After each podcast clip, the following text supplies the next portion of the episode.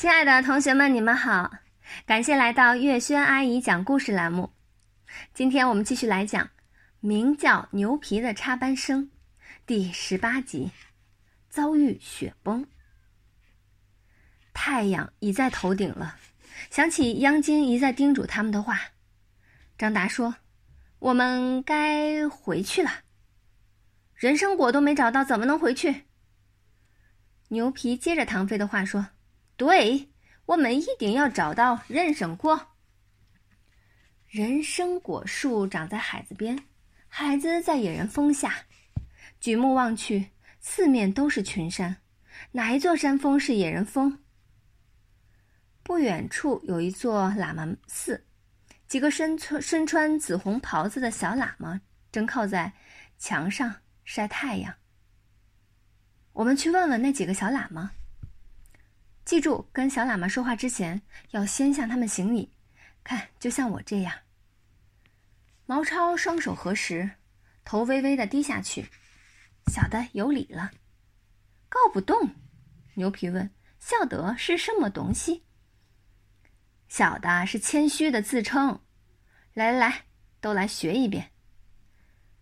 牛皮学的最认真，走到小喇嘛的跟前，牛皮抢先行礼。道：“孝德又立了。”几个小喇嘛都看着牛皮笑。这几个小喇嘛长得十分英俊，都有一双漂亮的大眼睛，鼻子又直又挺。他们的一只胳膊呀，都露在紫红袍子的外面。高原的太阳把他们的皮肤晒得又黑又亮。小的有礼了。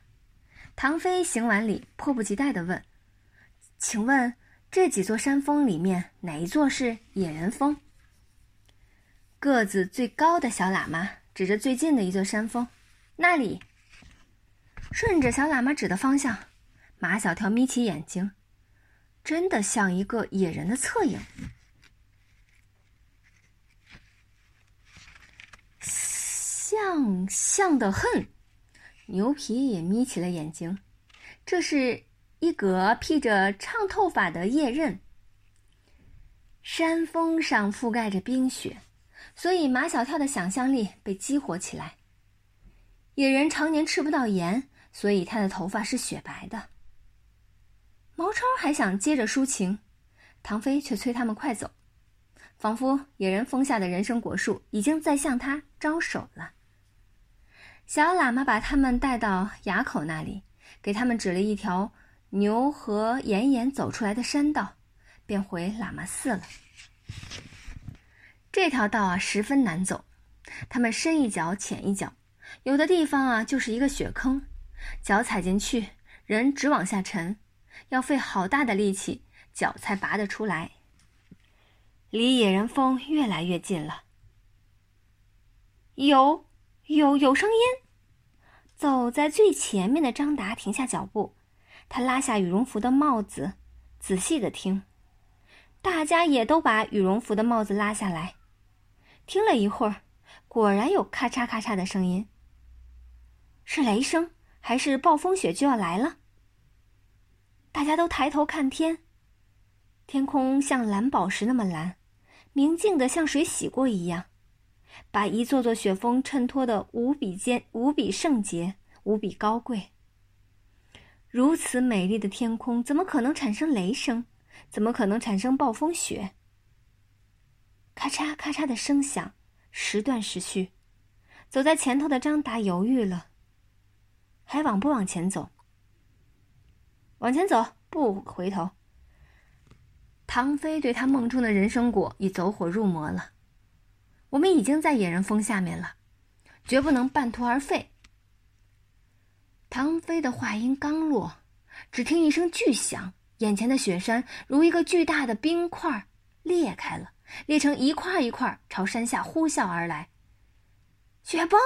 牛皮最先反应过来，快跑！铺天盖盖地的牛，从山上直泻而下的冰雪，如一条气势汹汹、可以摧毁一切的白色巨龙，紧紧地追赶着他们。眨眼间便把他们吞噬了。不知过了多长时间，马小跳醒过来了。他从雪堆里爬出来，四周白茫茫的一片，蓝色的天空也不见了。现在的天空是灰色的，堆积着厚厚的乌云。我在什么地方？马小跳在回忆，雪崩之前他们所在的地方，跟他现在所在的地方肯定不是一个地方。牛皮呢？唐飞他们呢？马小跳手脚并用，在雪地里爬来爬去，在这死寂的荒野里，他没有恐惧，只有一个信念：他一定要找到他们。马小跳看到一只脚倒插在雪地里。那是一只打着胶带绑腿的脚。马小跳心里一阵喜悦，找到了，找到了一个。马小跳双手握住那只脚，使劲的往外拖，盖住那只脚的雪一点一点的松动了。那人的腿出来了，屁股出来了，肩膀出来了，脑袋出来了。他是张达，张达，张达。马小跳哭了。他抱住张达的脑袋，张达还没醒过来，马小跳不得不重重的打了他一个耳光。张达醒过来了，我我没死，你没死，我也没死。张达发现只有他和马小跳两个人，一下子清醒了许多。他他们呢？他们。都死了。唐飞啊，哭什么哭？我还没有死。有一个虚弱的声音传过来：“快救我！”是唐飞，快！他们顺着声音的方向爬过去。唐飞只有一颗脑袋露在雪外面，身体全埋在雪里。你们别过来！唐飞的声音越来越虚弱。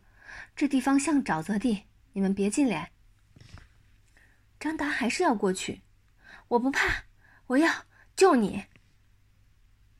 马小跳说他有办法救唐飞，他向张达要了透明胶带，轻手轻脚的向唐飞爬去。那地方的雪很松，他能感觉到他的身体正在往下沉，已爬到唐飞很近了。马小跳撕开胶带。把你的手伸给我。唐飞不敢动，我怕我一动就会沉下去。唐飞挣扎着伸出了一只手，又挣扎着伸出了另一只手。马小跳用胶带啊将他的两只手缠在一起，再用几根胶带啊绑在一起，绞成一根结实的绳绳子。马小跳轻轻地爬过来，和张达一起握住。那根连着唐飞的绳子，两个人合力一拉，把唐飞拉出了那个像沼泽地般危险的地带。三个人抱在一起，本来想哭一场，可牛皮和毛超还没有找到。等把他们两个找到了，五个人一起哭吧。